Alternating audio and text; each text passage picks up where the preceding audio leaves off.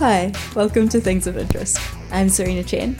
And I'm Sophia Frentz. This episode, we're talking about our feelings. Feelings.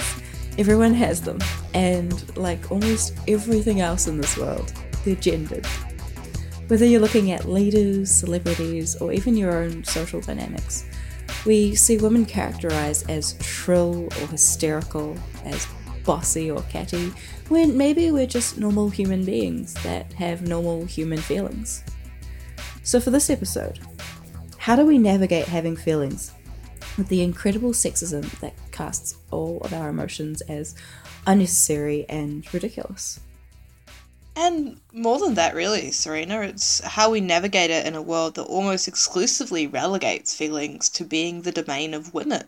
Mm. Like something I thought when I put this episode forward as like something we could talk about was that it's sort of the classic women's chat is like we go and we have a talk about our feelings and we just really bond over it like have a heart to heart and like just the fact that having emotions is seen as like being necessarily feminine is really bad. But then when you say women have emotions that so emotional, but then why do women have all these emotions when we've told them they have them constantly and always? When every chick flick that exists, and I don't necessarily agree with the term chick flick, but you know, it's something that's used here, when every chick flick that exists shows women like just getting together and talking about their feelings. Like, what are we meant to do?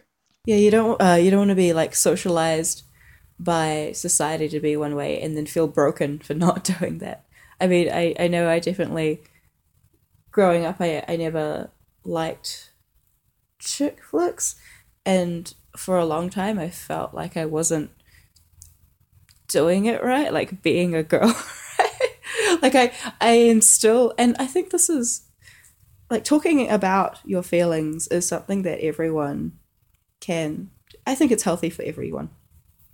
And this is something that I still need to work on It's how to talk about my feelings without being uh, unnecessarily awkward. Uh, but at the same time, for the girls out there who are really awkward about their feelings, maybe shouldn't feel so uh, broken as a girl. Like we're all humans and we all experience these things, and sometimes we're awkward, and some people are blessed with the ability to to talk about them more openly. I mean, I wouldn't say anyone's like innately blessed with the ability to talk about emotions. No, perhaps. They, yeah, perhaps they, they got more practice as a child. It, it's definitely it's definitely the the kind of community and the kind of people that you grow up around is what you you learn from.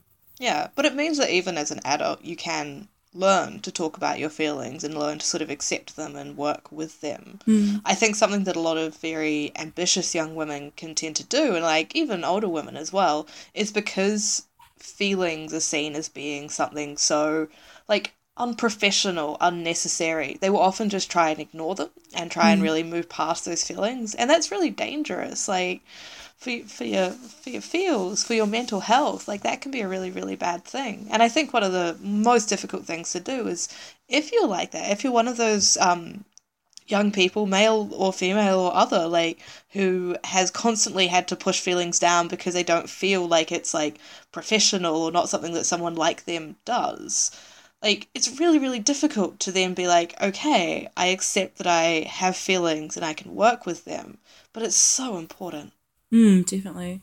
And something that um, really I feel like we're both quite concerned about is the fact that young boys are socialized to not display their feelings, to just mask them away. And the only kind of emotion that they're allowed to display by society is a very angry, hyper masculine kind of violent anger, whereas anything else is kind of looked down upon as too feminine and that and that is a really dangerous thing as well because then they get they pent up all of their emotions um, and it's not healthy and it's where you see things like the incredibly high mental illness and suicide rates in young men both in yeah. new zealand actually like most of the western world i believe but i know certainly in new zealand and australia mm. and like that's that's definitely part of feminism as well and i think that's often forgotten. Yeah. when talking about like feminism and women's rights is like we would really like fewer people everywhere to kill themselves. Like that's we don't like suicide as feminists. And would Mm. it's um oh it's from that beyonce song with that wonderful feminist who's in it. Feminism is the social political and economic equality of the sexes. And like part of that social equality is allowing people who are raised as boys to have those emotions and lean into those emotions and just like display them in a healthy way Uh, oh, oh, what's her name? I want to say Chimamanda. Chi- Hang on. Let me let me look this up. Things She of interest where we google live for you so um she has I think the quote is from one of her TED talks. She's got a few really great TED talks and she's got a few really great books out as well, just about the the whole subject of um, both gender and race in society. In the quote, she defines feminism. This is about equality, and this is about equality socially. It's about equality economically. It's it's across all of those those dimensions. No, I've been um reading Roxane Gay's uh, book of essays recently, Bad Feminist, which has been really interesting and good because she also talks about intersection a bit, and not everything she says I agree with. I think particularly her essay on trigger warnings is wrong and incorrect in every possible way. Um, but it is a really really good book. Mm. I've been enjoying making my feminism more intersectional lately. Mm. Um, but yeah, so I want to be able to express my feelings without having what I say be undermined by that. Like, Mm. and I'm suddenly in the position where I cry like a lot. Like, I am very ready to just like, my eyes will start watering. Like, and often it won't mean like I'm incredibly upset. It'll just be like, oh, yes, now my eyes are watering. Welcome to the cry zone, population Sophia. Um, but I would also really like it if my brother could do that as well. Yeah. Because I know that he's like. He will lash out when he is upset. And I would just like straight up cry and be like, and I think that difference is so potentially harmful. Yeah. And like we often see that harm get actualized, like that harm occurs in the real world, where when women are upset, it's kind of like, ugh, all right, you're having feelings, whatever. We'll get another woman to handle this. So it's not only that men don't know how to deal with their own emotions; they often really don't know how to deal with other people's emotions. Yeah, actually, this reminds me of a of an interesting um, article that I saw in the New York Times months ago, but it was about how how women's health concerns are often not taken as seriously as men's when when they're at um, an emergency room. I read that article and it's so good. Really? Oh, Yeah. Oh my god. so so we know what we're talking about. Um, Oh, I can probably talk about it a little bit. It's essentially the idea that like women's pain isn't taken seriously. When a woman is like crying and curled up in pain, the doctor's response to that is often to look at it and assume it's due to a psychosomatic issue or or equally also like that the pain isn't that bad. It's the assumption that like everything it's like this idea that everything bad that happens to women is like partly our own fault. oh, okay, my bad. Not the New York Times. It's by the Atlantic. Okay. Um yeah, So- and it's like it's absolutely ridiculous. And I've I don't know if you've had this experience at the doctors, but I've often had to be like, no, no, really. So I've had um very bad cramps for like my entire life, suspected endometriosis, hmm. and will often have like conversations with the doctor where I have to be like, no, seriously, I can't walk for four days a month. This is not not productive. Can we stop this, please? Hmm. Something that I have noticed at the doctors is that I kind of do the opposite thing because I I am aware that people expect me as a woman to be to not downplay what my symptoms are. Usually at the doc, like I'll I'll be in terrible shape at home. I'll go to the doctors, and while I'm at the doctor's consultation, I'll downplay all my symptoms because I don't want to seem like I'm overreacting. Which is ridiculous because that's like going to a restaurant and the waiter coming up to you and you'd be like, no, I'm actually not that hungry. Like, I realize that you're employed to provide a service to me, but just, no, it's fine. Like, please don't serve. I'll leave. I'm good. Or I'll it's like go. if, if someone's about to clean your hotel room and you you clean up just a little bit, just so you don't appear to. It's it's really ridiculous, and I I know that it's ridiculous, and I know I should just like say what is happening with me, but every single time I see a doctor, I I downplay everything because I'm I'm just so. I just don't want to seem like I'm overreacting, and that's such a such a gendered thing that even now, like even if I'm aware of it, I'm still struggling with with it. Oh yeah. Oh definitely. Um I was at a conference fairly recently and I don't even I mean like I think about the implications of what I do and say fairly often, clearly, but I don't think about how they're gendered very often. And I was talking to some men at this conference and a woman came over and she's like, Oh, when you're done here, I'd really like to talk to you. I'm like, nah, this conversation's not mm. interesting. I can go. And she was like, no, no, I really, I really don't want to interrupt. Like, I'd hate to interrupt. I'm like, look, a man, like, in your position wouldn't even question interrupting. He'd just be like, hey, I need you. And so just take this. We'll go and have a conversation. It'll be great. And, like, it was a really, really productive chat. Um, but like the fact that it took so long for me to convince her that it was actually okay for me to leave a conversation that I didn't care that much about just like it really struck me as like something that you'd never see a man be that worried about interrupting and like apologize so much about you doing something you want to do anyway. I think it is definitely a symptom of how women in general are, are socialized to like carry all of the emotional weight and to carry all of the to do all of the empathizing to say oh i better i have to think about how not only how this makes me feel but how what's going to happen is going to make you know alice feel and bob feel and charlie feel and we are socialized to to worry about all these things. And so therefore when we enter a conversation like that, we have to be like, oh, I don't want to like come off the wrong way or like I don't want to interrupt. Whereas men are not so much socialized to think about those things. In fact, they're socialized to not think about those things in many ways.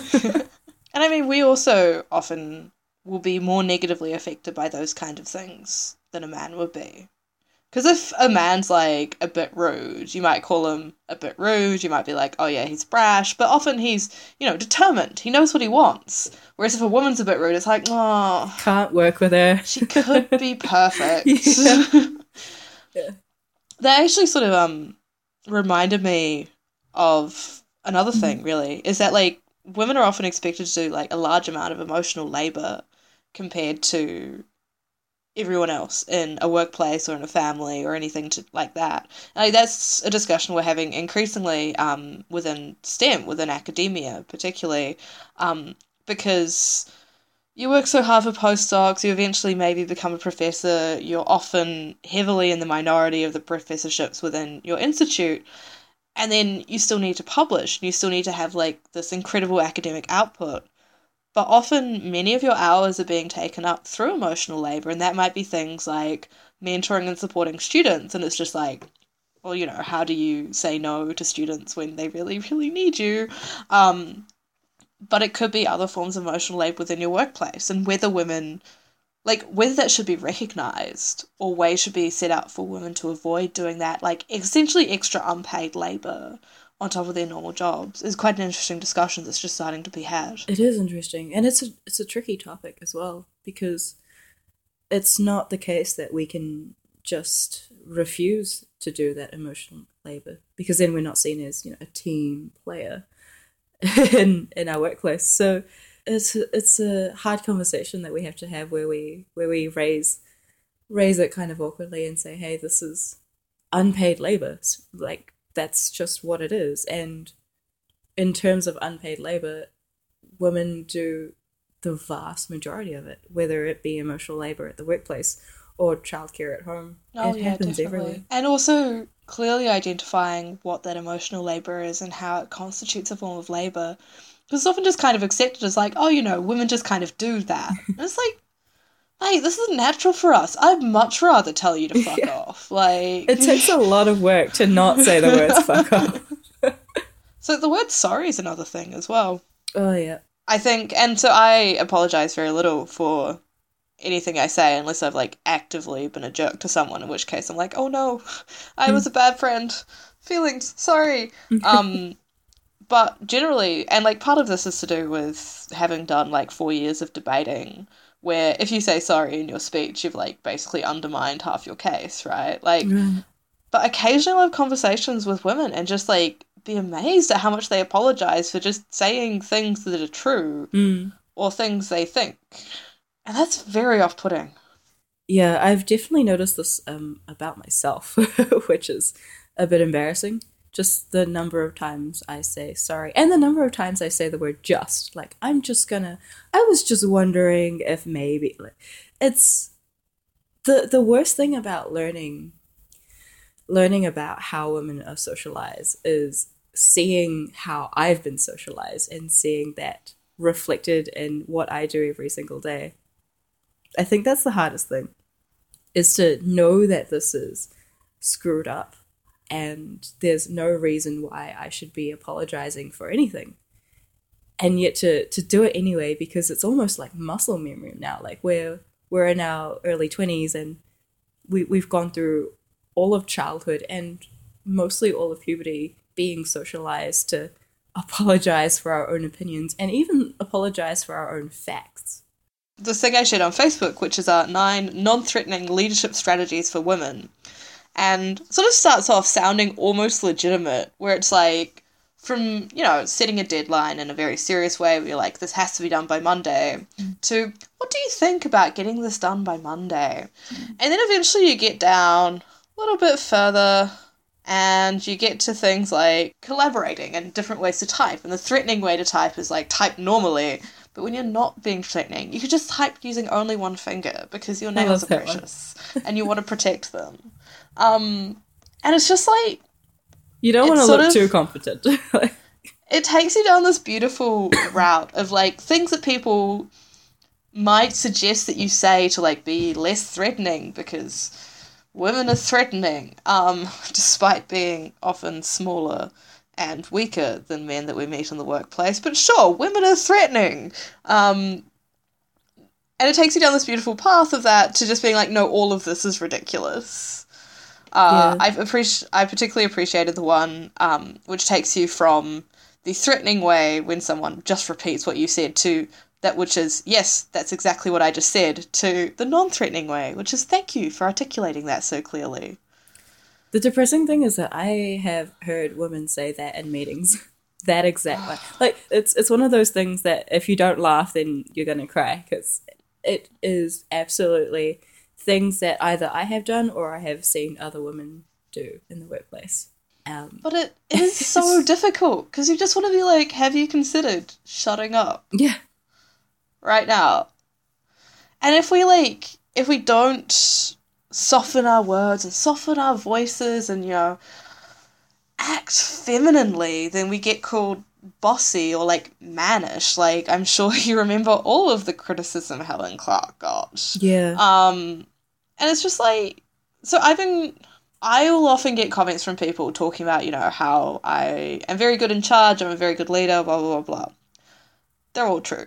Um, I often respond with the fact that, like, well, yes, I've been called bossy since I was about five years old, so this was clearly always my destiny.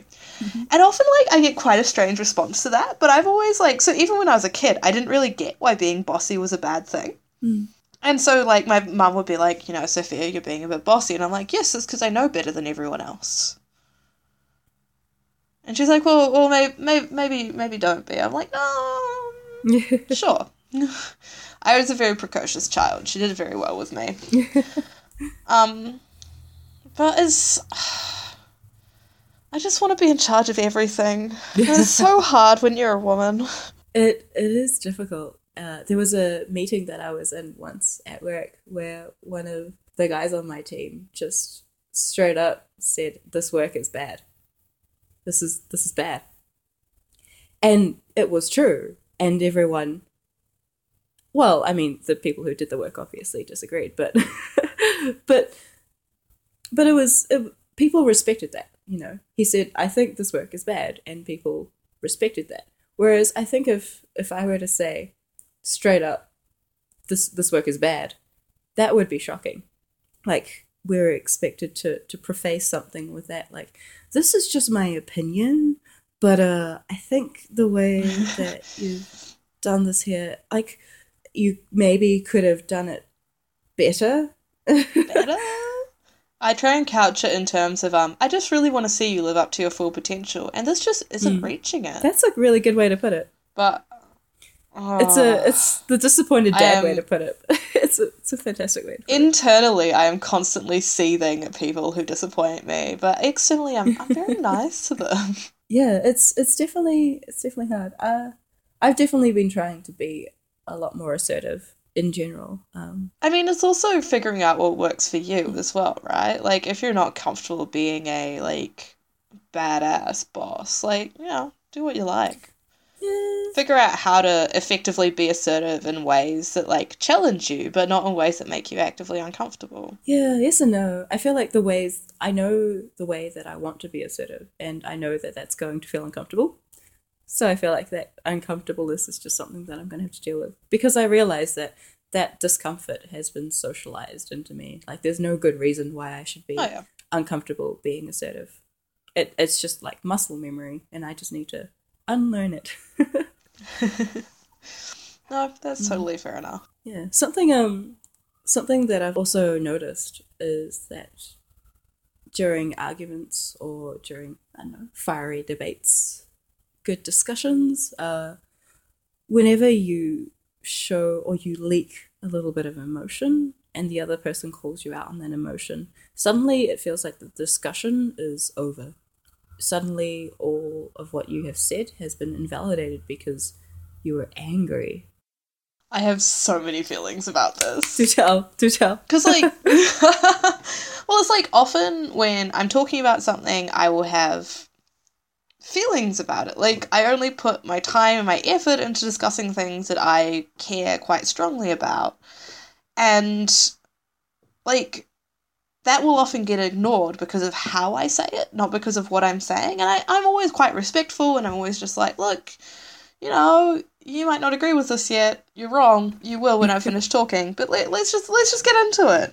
Um, but because I'm angry or I'm passionate or I'm like upset about something, that means that my sources suddenly aren't right. My statistics are now no mm. longer wrong, despite like no longer legitimate. Like suddenly nothing I've said meant mm. anything. And it infuriates me because like that's not only is it just like gendered, it also makes literally zero sense, right? Because presumably you want to be getting your information from people who care about something enough to like be mm. right about it.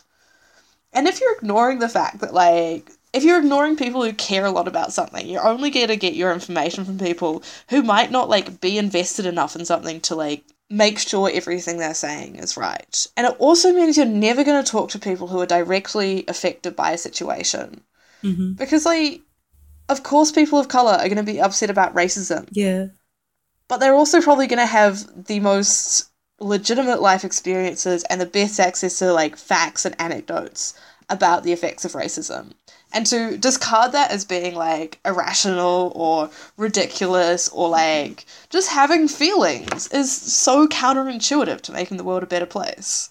yeah. A really, really good article today from BuzzFeed um, about the history of harassment on Twitter and how Twitter has failed time and time again to curb this harassment for everyday users. And a lot of that has been attributed to the fact that their executive team is something like around about the 75% mark, both white and male. And because that they have these people there that are pretty much unaffected by the harassment and the abuse that goes on their platform, because they're removed emotionally from it, they haven't done a good enough job pushing through the the changes that are needed to curb the rampant abuse and harassment on their platform. And this is definitely a case where, okay, person A is angry about this. Their anger about this thing doesn't make the problem any less valid. In fact, it's a supporting fact that all these people are angry about this thing. It means that this is a real problem. Not just because, ah, these people are emotional, they must not be rational. That's a dangerous hole to fall down. The idea Yeah. that being emotional means that you're not rational. And like that's often also the idea that's put on younger people. So often the comment is made like millennials and their outrage culture and like it's just like, well, maybe we're legitimately angry over the fact that old people ruined the environment and also the economy. I think that's a fine reason. And it's like th- these are often comments coming from older people and it it kind of reminds me a lot actually of um there were some like racist and sexist comedians who got banned from college campuses and they were like Oh, yeah. millennials don't have a sense of humor and the overwhelming response that I saw was like no we have a sense of humor we just don't like rape jokes. Um I think it's also quite telling that like so the head of Twitter trust and safety is a woman called Del Harvey, except Del Harvey isn't her real name. Like Okay. she so the head of Twitter trust and safety does not publicly use her real name. Smart. Oh yeah, like really really smart, but also like says a lot about the concerns of her job, the kind of pressures that are on women in Silicon Valley, mm. and like the kind of abuse that she would potentially be open to if anyone like found out where she lived. Hey everyone, so that was part one of our two parter on feelings. At first, this was just going to be a one part series, but my recording failed in the middle of the episode. And we recorded the next day, and I was just going to stitch them together, but part two was so good, so we've made it its very own episode. While I'm here, though, I want to take the time to say thank you, our listeners, for you know listening and supporting us this entire time. We're up to episode seven. If you're enjoying this, please do tell a friend and do write to us. We read every one of your responses. We love to hear from you. And we love to hear any comments, suggestions, or just general ideas that you have. All right. See you in part two.